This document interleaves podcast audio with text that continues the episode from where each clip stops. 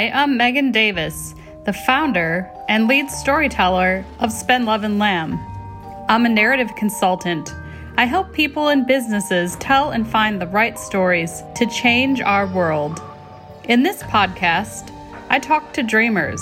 I talk to rebels. I talk to people who are changing our thinking. And I invite you to go on this journey with us.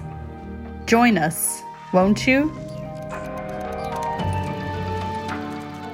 I'm Natalie Renz. I am currently in Austin, Texas, and I'm founder of startup Astria, which is developing autonomous habitats for Earth initially, something that is ultra sustainable for Earth so we can combat climate change to some extent. And then really the ultimate goal for the company is to build the habitats for Mars.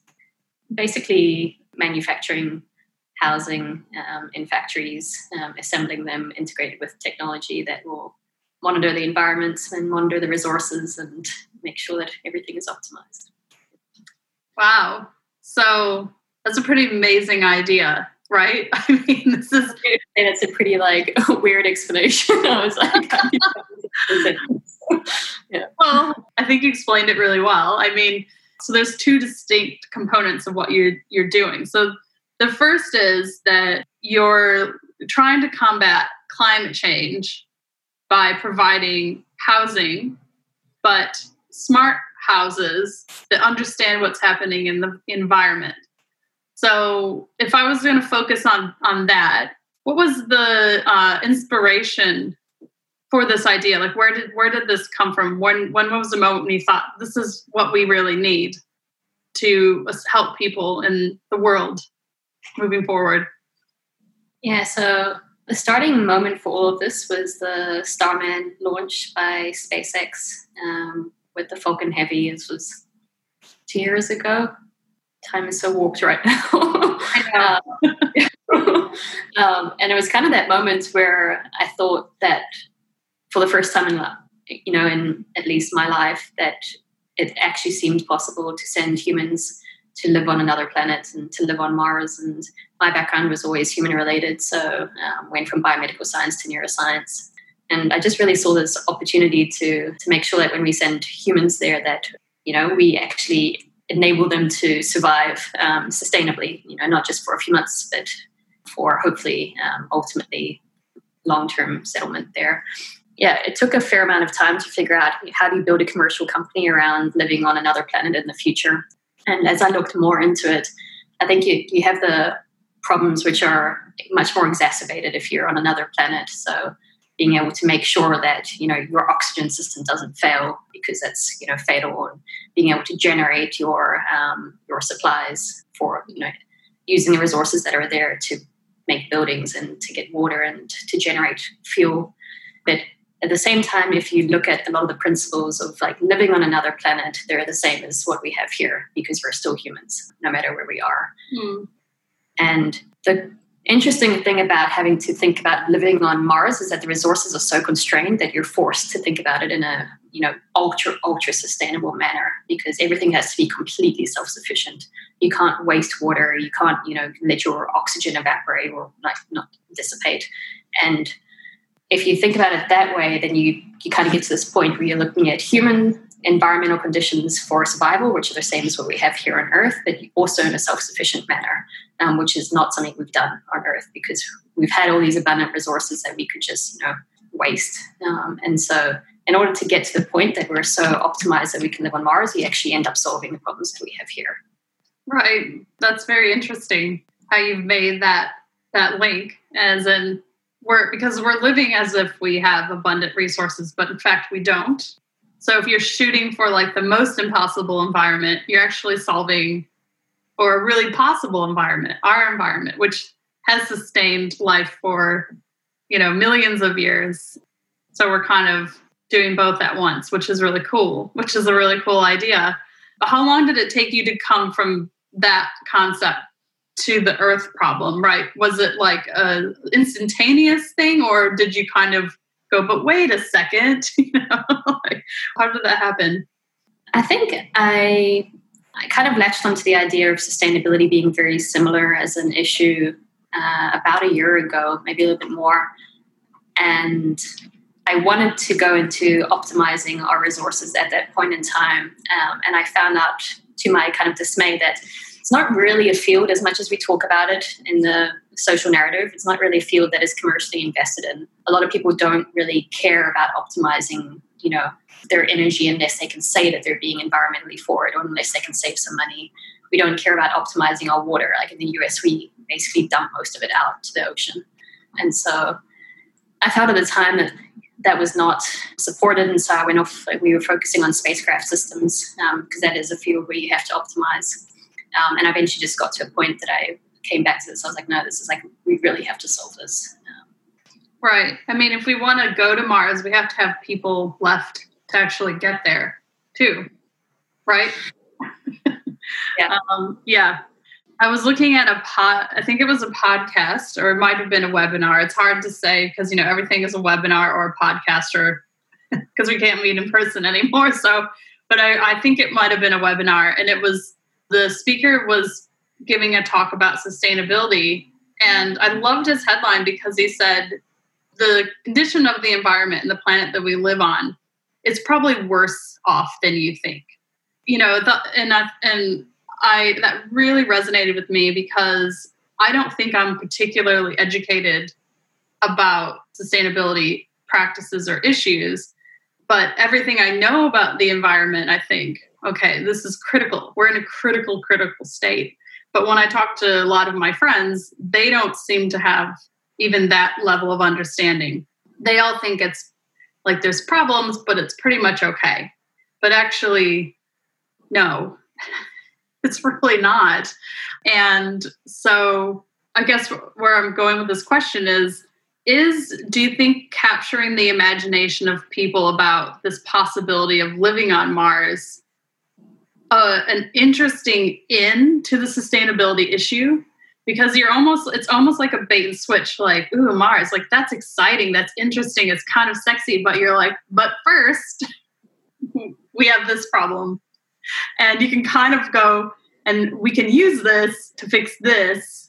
Like, how are you positioning yourself? Is it sustainable on Earth first or sustainable on space first? And then you're kind of going the other way. Like, how are your conversations going with potential investors or collaborators or partners? Yeah, it's definitely an interesting discussion, because if I post about space things, I'll get like comments like slamming and saying, you know, why are you putting your effort towards Mars when Earth is going to like pieces? So there's like a lot of like anger about like, why would you focus on space? Definitely for me, just because I care about both for sure, and I think there's even a bit of a constant like balance between the two. Like, you know, are we a sustainability company, or are we this kind of like futuristic space company? It's hard to not care about everything, but long term, obviously, like the like very visual goal is to get us on Mars. I think if you talk to somebody about you're doing sustainability, it's a lot more graspable in a general conversation. But I think if you really want to get somebody like moving towards a movement, then kind of like enticing them with spaces. I think it's a better way, and you also avoid a lot of the just like being warped into the like politics of sustainability, which are not something I want to get into. I think in general. There's I don't know the quote exactly, but there is kind of a quote from Buckminster Fuller where he says that if the model is wrong, you know, if we're building unsustainably, if we're living unsustainably, you can't just sit there and, you know, complain that things are not operating the way that they should be. It's like you have to generate an entire new model, which renders the way that we've lived obsolete, basically. And something I think that Tesla, for example, has done really well. Like they didn't go to everyone and say like, hey, you know, like, fossil fuel cars are really bad, like we should do something else. They're just like, we're going to make such an incredible car with such an incredible experience that you don't, even if you don't care about the environment, you're still going to buy that and make sure that the rest of the other kind of models, I think, become dinosaurs. But yeah. And what we're trying to go for, just make something so insanely cool that it becomes the norm in future. But I think it comes down to space race feels elitist, especially when we're talking about populating Mars with just normal people, because they won't ever just be normal. There'll be people who have a certain amount of wealth and privilege and power, or existed, or people who live in societies who can provide that. And then, but sustainable housing has this really egalitarian aspect of how can we help, how can we save, how can we assist everyone, not just these people, but all the people. So there's this really interesting dynamic going on there. I don't know. I'd love to get your perceptions on this. Like, where are you in this system of awareness of these? Yeah, it's a dichotomy. I mean, it feels like there's these two tensions pulling this way and that way. I would actually say one of the reasons that I love being in the space sector so much is, at least for the general community, maybe not at the nation state level, but it is just the most welcoming, open community, because you're all gunning for something which is much bigger than you are. Bigger than, you know, it's beyond one country or the other for most people. It's about how do you really achieve a step change for the entire of humanity. And it's been really fascinating to me as I've gotten more and more into this field to realize how that kind of seed of desire for space is in almost every single person that you meet. And I was never aware that so many people were this passionate about space until I, you know, started talking about it. And so I think actually if you, like, it might be perceived at the moment as this, you know, billionaire race, because they have the raw risk-taking capacity and money to make it happen at this point in time. But in particular, if you look at what Elon Musk and what SpaceX is driven for, it's to make something which is for the entire of humanity. It's not about, you know, people being rich and playing around there. If you can do that, like, use that power to get us there and still open it up for everyone else to be involved, and especially young generation coming up, you know, if they grow up with like the norm of seeing astronauts there and seeing rovers being developed from here and seeing like the first habitats from private companies, then I think you really open up the possibility that every single person could be involved in space in some way or the other. So I don't actually see it as this kind of like rich race myself. Whereas sustainability, I definitely think like the goal is to get, you know, across the entire globe, like how do you help construction of better environments for every single person? That doesn't, like, just maybe to counter your point again, it doesn't actually mean that it's more egalitarian. Like in some of the worst cases I've seen so far is where you have the technology. In fact, in most cases, I think we have the technology. Like everyone could be on solar and renewable energy by now. The reason we're not is because of the people in power. They are not making the decisions to get us there. We can look at Australia. Another interesting thing about coming at this from an angle of space is that you're not coming at it from the same kind of like mindset. Like it kind of like throws this like thinking outside the box when you say like, oh, we don't have to do things this way. We can develop it this way. And there's no like mental blocks there because they're not associated with everything else, sustainability that you've seen before. So yeah, I think, I don't know. I personally feel like you can achieve a lot more by like really gunning for something which is for everyone. I'm biased. Yeah, and it feels impossible because there is no roadmap, right? So the previous roadmap of getting to space was that the governments were doing it. Mm-hmm. That roadmap's now gone, mm-hmm. right? And now it's largely privatized. And so there's building this new roadmap. So the next question I have then is, if we have this future where we're using technology that was developed for space and then it's going out and it's helping the people of the world. If we look at other times when that's happened, so, you know, in the 50s with the space race and into the 60s, we had a lot of interesting consumer products come on the market, you know, like tinfoil and Tang, which is like disgusting, but it's, you know, dehydrated apparently orange juice. And, you know, there was all these different things that came into the consumer market. And it did really influence our culture. But a lot of that stuff that came into the consumer market was actually really unsustainable. And that it was like high packaging and it was single use. And so now what you're saying is rather than the previous narrative, like, it actually, you know, created a lot of waste. But now this new narrative is that it's going to create, we're looking for technologies that will trickle out from the space development. I don't know if a space race is an accurate description anymore. I mean, we probably need a new way of thinking about this, but this space exploration, with that in mind, What about your habitats? Like, what are some core pieces of what you're building in your habitats you'd like to see trickle or move sideways out into the rest of the world? Like, what are these core bits of what you're making that you'd like to see? I don't know if right now there's really a mind for how those things will trickle out, because the problem that, well, the challenge that we're facing with building them is itself going to be an insane journey.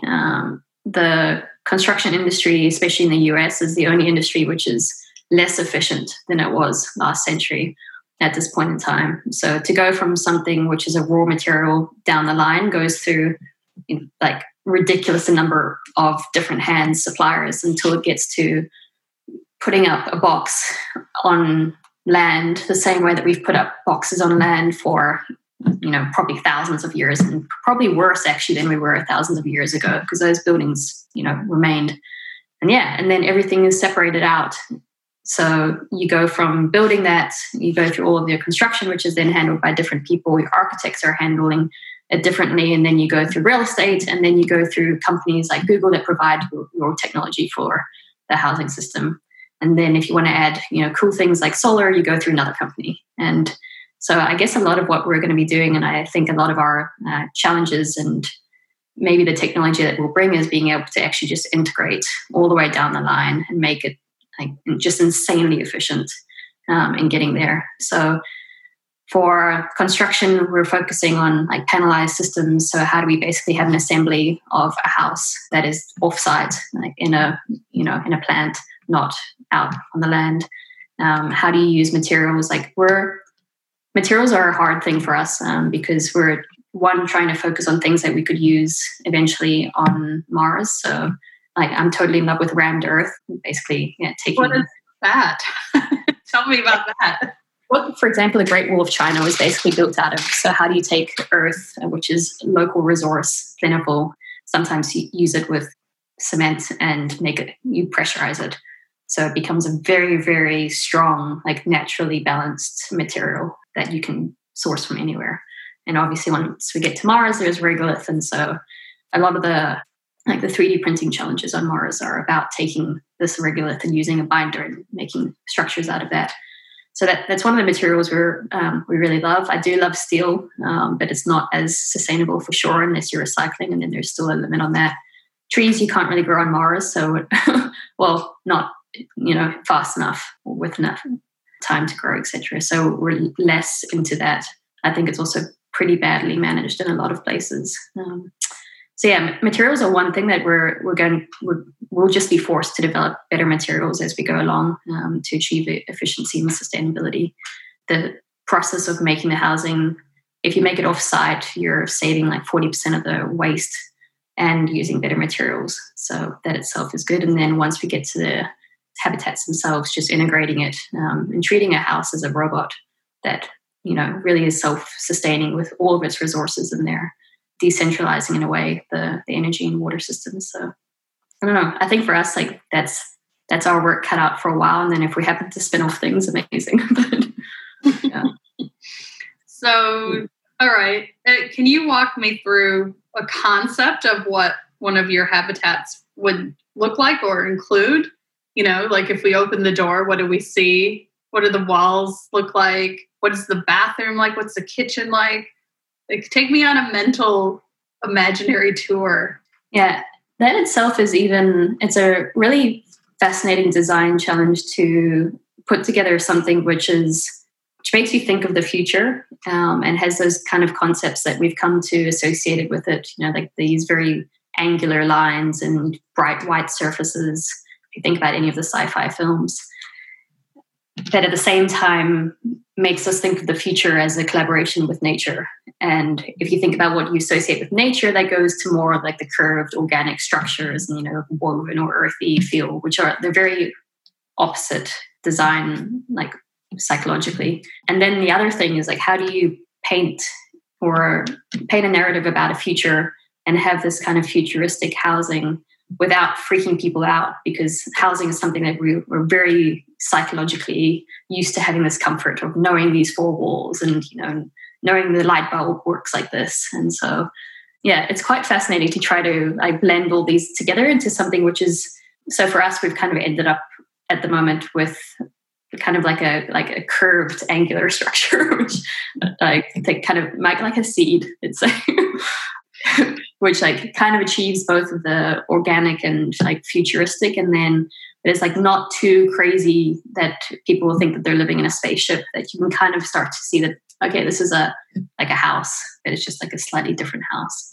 And then again, with the technology inside, I think we're kind of definitely everything integrated, and we're obviously using machine learning, but the idea for us is not that you have to use voice command to operate everything, kind of going for a more ambient intelligence, that you want a system to really just intuitively understand that, you know, this is the temperature you like at this hour of the day, this is the lighting that's going to be best for you getting to sleep at night, without you having to interact with it. And so that's the tech that's going in. Nothing too scary. It's just some cool dashboards and things which we're working on. And then the resources is obviously like the cornerstone for us, like just making sure that that's just optimized without you having to think about it in the entire house. So that means all water use is recycled within that house. So water doesn't come in from a pipe. It doesn't come in. Where does the water come from? Yeah, how do you get the water? Is it coming from the air? Is it collecting it? Yeah, like water is by far the biggest headache possible. I think renewables are pretty straightforward at this point in time for energy. But where we're heading, even globally with water, we're going to have like 60% of the world's population in a water shortage in the next few years. And I honestly don't understand why this is not more spoken of. So it's hard to solve water without like being somebody who has access to the supply. And so we can do all the small things, so like monitoring the water flow, like having like constraints on that, so you know, have like water optimized toilets and taps and things like this. Introducing water reuse, so you know, if you use something like a shower or like laundry system, that can go and be filtered and reused in the home, or like out in the garden. Black water is like the nastier things, where again you can start to develop. And eventually we can get there, our own kind of like land systems for that. But yeah, water collection is still like you're either going to have to rely on central source. Desalination is getting more economic, so being able to take salt water and basically filter that out. Essentially how Israel has become weather independent for their water supply. And I think they reuse like 90% of their water. And then yeah, rainwater. There is actually some cool technology about they put in the desert to collect water from the air. But I met someone who worked for a startup in Australia that developed that technology where they put like a unit on your roof, and it just took water from the air. That's so cool. And yeah, and used it in your, and you, that's how you used water in your house, your entire house, you know. And I said, that's fantastic for, especially like if you have a lot of money, you know, if I have a lot of money, I can just buy one of these units, you know, they're not cheap. But I said, you know, what about the people who, due to climate change, aren't going to have any water? These people have nothing. What about those people? And then he said that they were actually starting up a fund so that every unit that gets built gets part of the funding of that is directing money into a fund to build these units in disadvantaged populations around the world. So I thought, okay, well, that sounds like a good idea, because part of, I think, the discussion around sustainability is if we don't look after everyone, we all will become disadvantaged in some way. If we have mass migration to places that have more wealth, those places will become disadvantaged, because you can only take in so many people. You can only support so many people in any one location. And so we must find better ways to support all of us. Mm-hmm. Yeah, this is a big problem that's very close. It's pretty close around the bend. Yeah, I think that goes into, like, again, something where... like Matt Damon's got a water conservation fund, or a water not conservation delivery fund, which is pretty a lot of work on that. But I think again, it's one of those issues. I spent a little bit of time last year talking to people that are in the Caribbean, where they actually surprisingly or like I was surprised at the time, have a water crisis in many of those places because of the way that the climate has changed.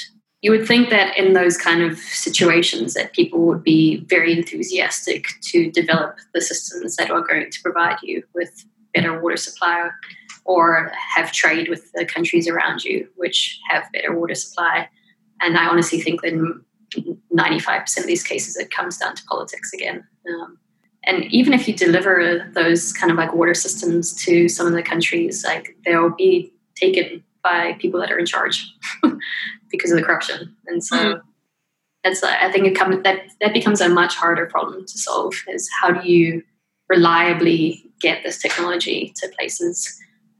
I'm personally more of a fan of developing local business around it, and trying to get them into more charge than delivering it through kind of larger funds where you don't know where it ends up. But yeah, there is an inherent power structure in resource delivery. We've seen all sorts of corruption. Yeah. And it's not a developing world problem. It is the entire world's problem. Like the corruption within, for example, the US and Australia and, all around the world. It's a issue.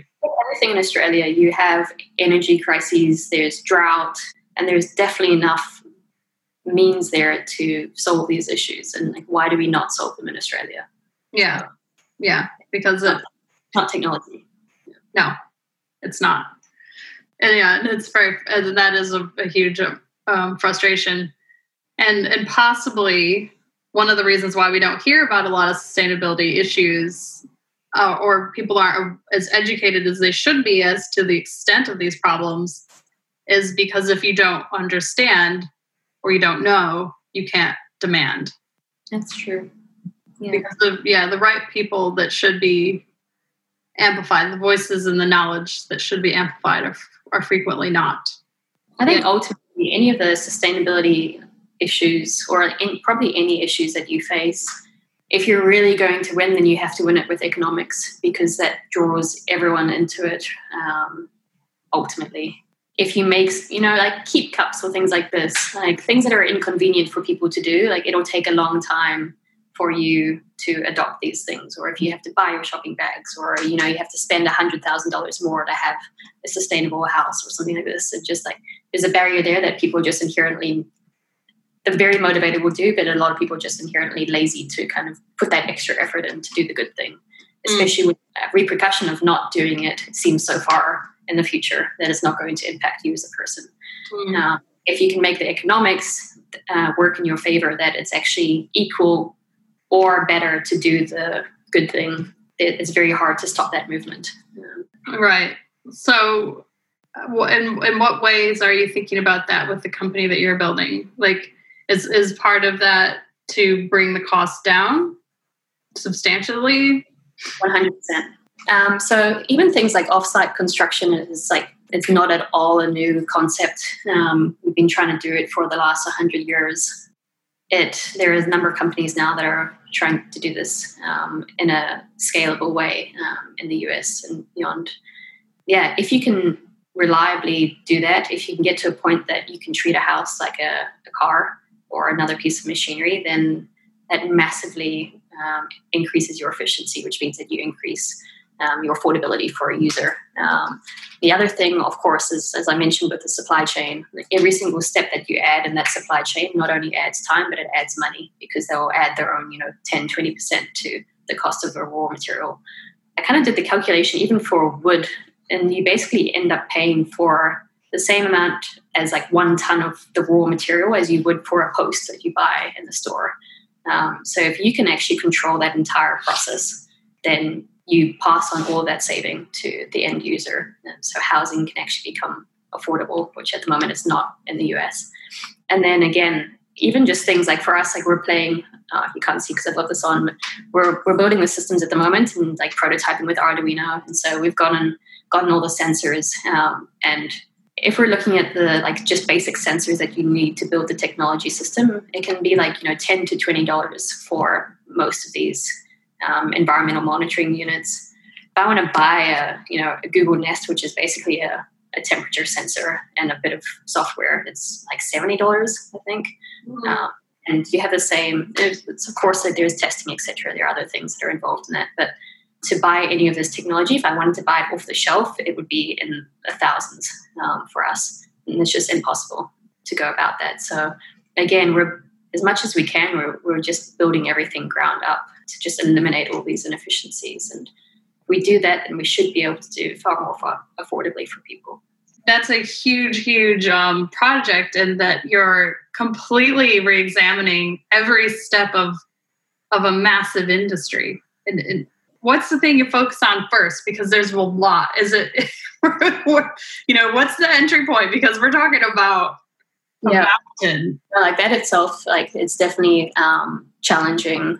My brain is constantly fried, just jumping between, you know, going through the manufacturing with the architect this morning to like dashboard design to investors to back to Arduinos is like, for me, even just like still trying to figure out as a human, how do I manage the different like attention costs, like from switching between everything. And then, yeah, in terms of like, how do we start?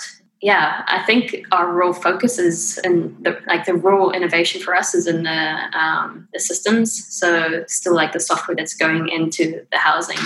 I think we're fortunate that a lot of these things have been done separately. And so there's a lot to learn from others in the field. And so if we start with, you know, something like more of a rudimentary like structural system, but we integrate our own like technology into that, then we can learn from what's already been done, and we can actually start to just iterate and build, which is an advantage we have with housing.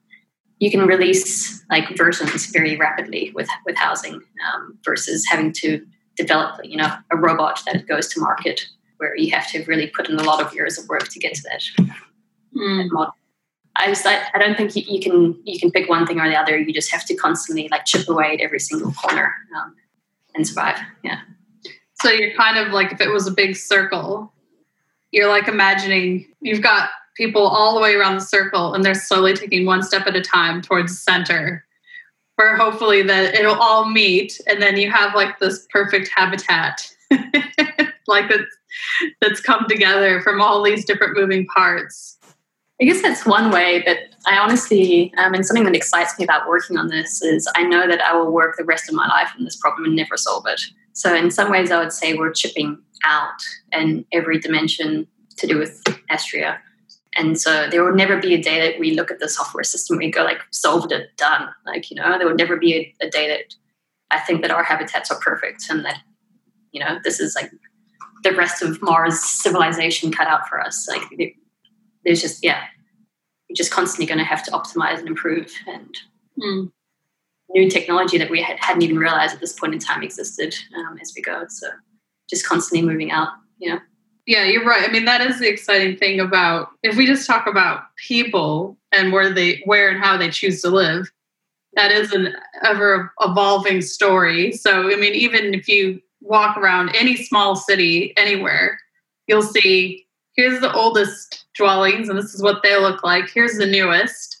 And it is this complete story of evolution, isn't it? The way that we build, especially, you know, even if you think of now where, especially in the US, this is always something every time I go back, I'm like, oh my God, because there'll be like the pride of place is a massive 3-car garage. It obscures the house. You can't even see the house. It's this massive garage. And as someone who loves design and beauty, I think that is hideous. That looks atrocious. You took the ugliest thing and made it the biggest and put it in front of what could be potentially be very appealing. And whereas a house that was built 100 years ago, the beauty was the facade. So even if the house was only one story, sometimes the facade went up 2 stories because it looked grand. There was nothing behind it. Or the house was really long and skinny because that was the cheapest way to build.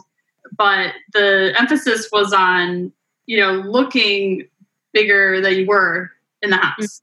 So it shows what our priorities are. And if we think, let's go 50 years into the future, I doubt we'll see garages.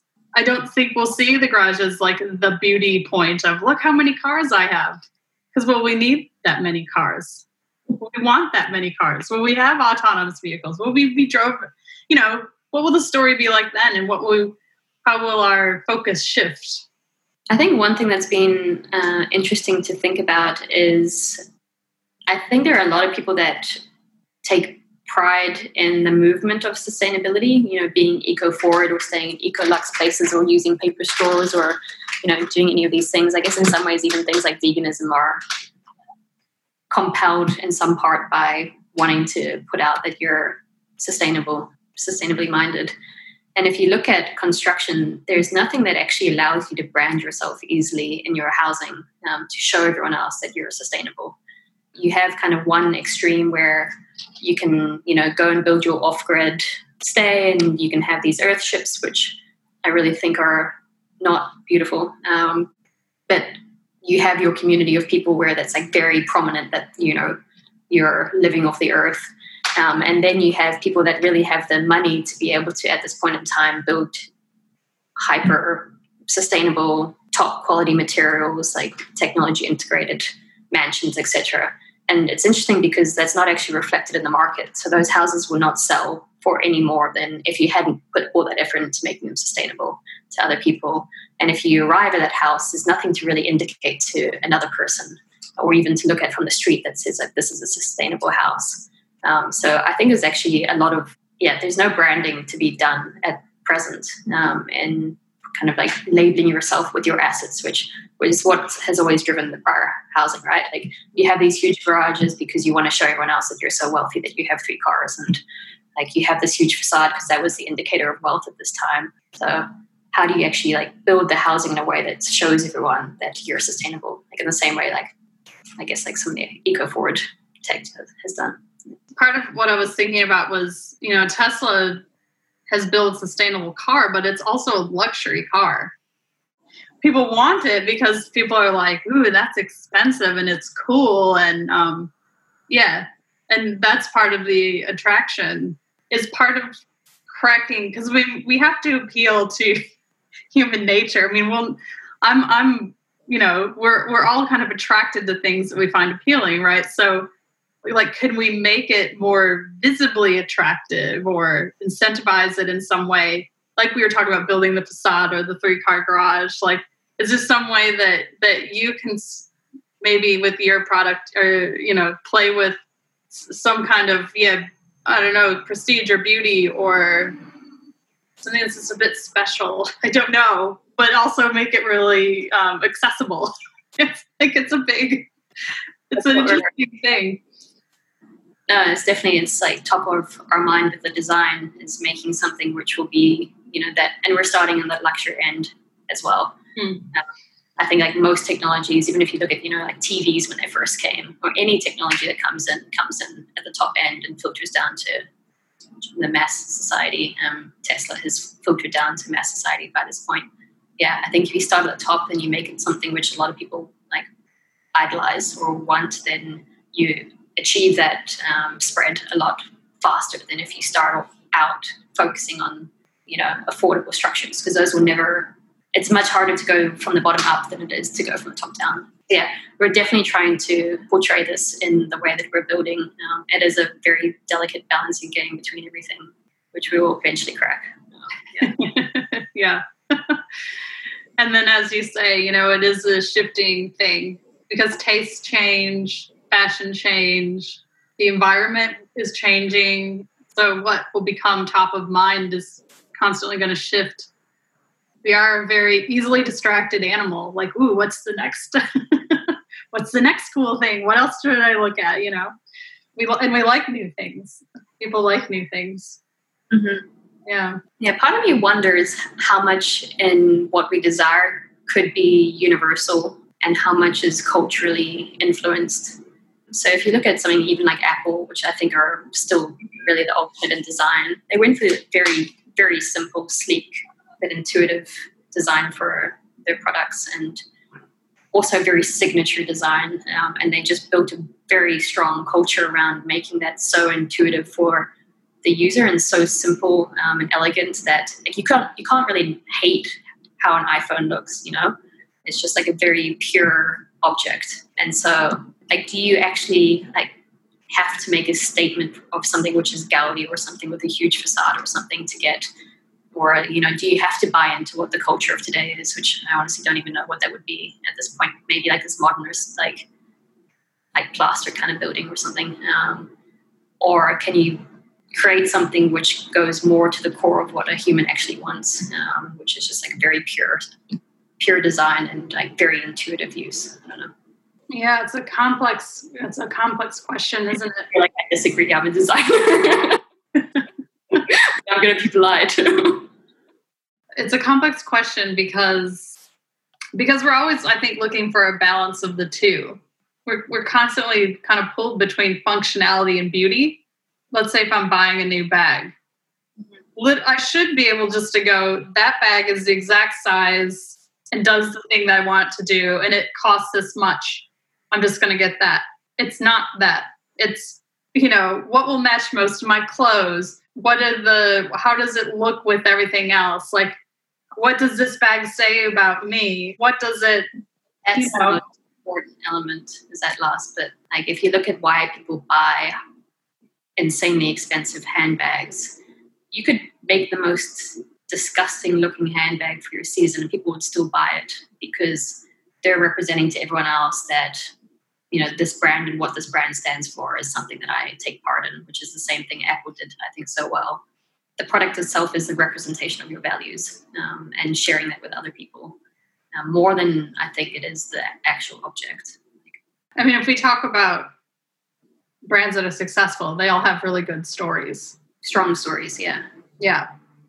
They build a culture, and cultures are built through the stories that you tell. That's the central component of what brings somebody around. Mm-hmm. Central idea is how you position it, but also how you tell the story of what you're doing. And that's critical. And I think that a lot of the storytelling around sustainability is intrinsically flawed. It's almost like it's often around like shaming people into doing something, or beating them over the head with information that often people don't understand, because you have to have like a certain amount of knowledge in a particular area for new information to make sense. But if you didn't have the knowledge before, then the new information just seems irrelevant, because the thing is, well, I've never heard of this before. Why is this all of a sudden a problem? It can't be that important if this is the first time I'm hearing about it. I mean, this is typically how most people... We have too many things coming at us day in, day out. We can't worry about everything. So you have to just worry about what seems, this is critical. Now I can focus on this, or I have to focus on this. Part of the successful, you know, ways that I've seen sustainable companies position themselves is that they're creating a fun, cool thing to do with lots of amazing stories of the people who are joined in the movement. And they build like really great companies like Who Gives a Crap. It's this fantastic brand, and they're able to do a lot of, I think, good work with what they're doing. But they're just a really cool, fun, interesting company to interact with at every single touch point. And they tell really great stories. So I think that that's part of the challenge as well, is like, how do you take something that's actually really can be really scary and it's really critical, and we're getting desperate, but like still making it like this really amazing place to be, and like doing amazing things and telling amazing stories and feeling really good because that's so attractive. I think you made a really good point there. A lot of the narrative around sustainability makes you feel guilty. I actually unsubscribe from most emails because it's just constantly like throwing the stuff at you.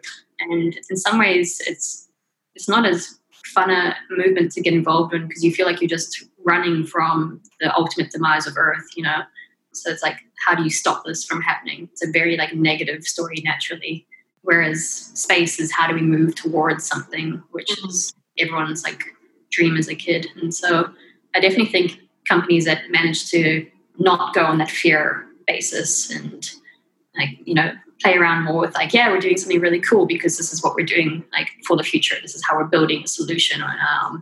And like, don't you want to build the solution too, rather than being like, yeah, there's fires, there's whatever. And you're just like, I don't want to deal with this, like 7 a.m. I think you always have to like compel through positive influence. Because then at least you feel like there's hope. Yeah. For most of us living a first world lifestyle, almost everything we do is highly problematic. You can't. I can't just go dig a hole and live in it. Like, I can't. It's and I don't even want to. I don't want to, right? I don't. There's no desire to do that. So, you know, I have to match what I can do with what's desirable for my lifestyle, and then figure out what else is there that's available to me. Like, can I give money to this fund? Can I stop doing this thing?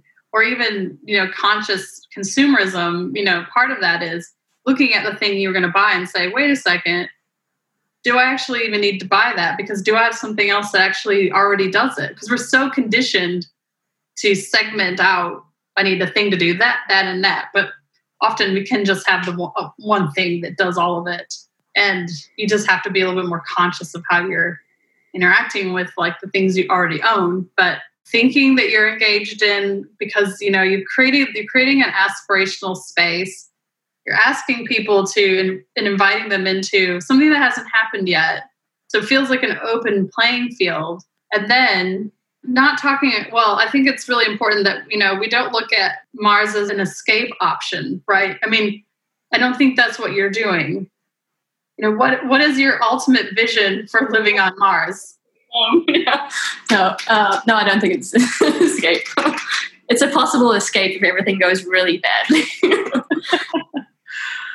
You know, I think this is for everyone, for sure, to get there. And, like, that's step one. If you can create artificially sustainable environment that humans can live in off Earth in one planet, you can do it in any other planet that, to some extent, it doesn't fry you. Yeah. Limitations. Like, we can't live on a gas planet.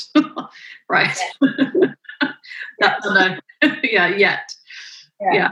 At the same time, as you mentioned, the technologies that we end up producing from everything that we build for these insane environments, I hope that we bring these back. We use that to make everything here better. And then even just I think the psychological impact of being able to look back on Earth and look at, you know, this, like, I find myself, because I think about Mars all the time, and I'll just have these moments where I, like, look at, like, I don't know, I was just, like, fixated on the squirrel outside the window the other day because I was like, oh my God, like, nature made this squirrel. Or, like, you would look up at the clouds and be like, wow, like, isn't just beautiful that we have these clouds around us? And because we're not going to have any of this these things that we are used to when we go to Mars. And so I think the appreciation it gives us for how much beauty is around on Earth is heightened, and hopefully heightened for everyone as we start to live there more permanently. Mm. And so I guess my final question for you is, do you want to live on Mars? Yeah, for sure. I think you look at the course of life, like, you know, 6 million years, or even like, which is relatively short that humans have been vaguely in existence. And you look at the fact that we get to be in that tiny little sliver of time where we have the opportunity to be the generation that made us interplanetary. I don't know, it never ceases to make me feel lucky that we get to be alive right now. And so why would you not want to be the first human to go there? I'm the first. Yeah. And then once you're there, what's the goal? Is it research? Is it, you know, because once you're there, then that's over. What's the rest of that look like? What's the next step? You're building a whole new settlement there. Someone's even asking Elon on Twitter yesterday what the political governance is going to be on Mars, and he said it's direct democracy. So yeah, it's not like we kind of get there and put a flag and we're like done. You suddenly have to advance research, which is a huge reason why we should be sending people there in the first place, to look for there are signs of life there, which I hope there are. That makes planetary protection a bit challenging. So yeah, to understand a lot more about the nature of life. But then too, if we're settling Mars, then you have everything to build from the ground up. You have all the infrastructure in a much more challenging environment. We're going to only be able to ship every 2 years because of orbit. So it's going to take longer to get everything up and running. And then you have all the societal systems, everything. You're building a city from nothing. So I think that's pretty much, as I said, the rest of my life cut out. And hope that I can build some of that. So that's pretty exciting. Maybe one day I'll visit you. In case you decide you'd rather be in a hole on another planet. Yeah. I mean, I can't imagine living on Mars. I think I'd like to visit, but I'm too in love with this planet. Like, there's so much I haven't seen, and I'm so fascinated by all the different cultures and architecture and food and languages and music and the complete crazy diversity of insanity of this planet is, I'm intoxicated. But at the same time, I would, if someone's like, do you want to come visit me on Mars? I'd be like, yeah, totally, for sure. Let's do it. You send me postcards from all these amazing places and I'll save you to your visit. Right. I think in the future, though, they might be like 3D holo experiences. So I'll like film it and then you can just step into it. And then I'll be like, and you have to smell this dish. Like it's, you can just like do this and it just smells amazing. It's like all these different things, will be included. So yeah, I mean, this is the future. Interesting that we have no capacity whatsoever to share smell digitally, odor at this point in time. Visually, we're not like, we're getting there. Obviously, we're on Zoom at the moment, but something which is so important to us and probably one of the strongest associations that we have with memory for ourselves, like the smell of home and the smell of dishes and the smell of nature. And we've not come up with any way of transmitting this. So maybe you should work on that. Send the cooking your crops. Yeah. It's like, what way things look. Yeah, you're right. It's one dimension, but it's everything that together that makes it so incredible. Yeah. So do you have any final words that you would share with my listening audience? What would I want to say? I think something that's been really fascinating for me along this path is, so I started Astria initially with absolutely no idea how I was going to solve this problem at all. Went on a very wild ride of a year, and eventually, got to this point with the astronauts launch this year where I had this kind of like crisis moments. And I think for me, just realizing that even though I'd embarked on this journey in the first place, that I was still really being held back by the feeling that I didn't have all the experience necessary, that I'd never gone into housing, I'd never been an architect, never done any of these things that seemed like I would have to have them under my belt to achieve the goal that I was going after. I feel like I really took the safe route up until that point.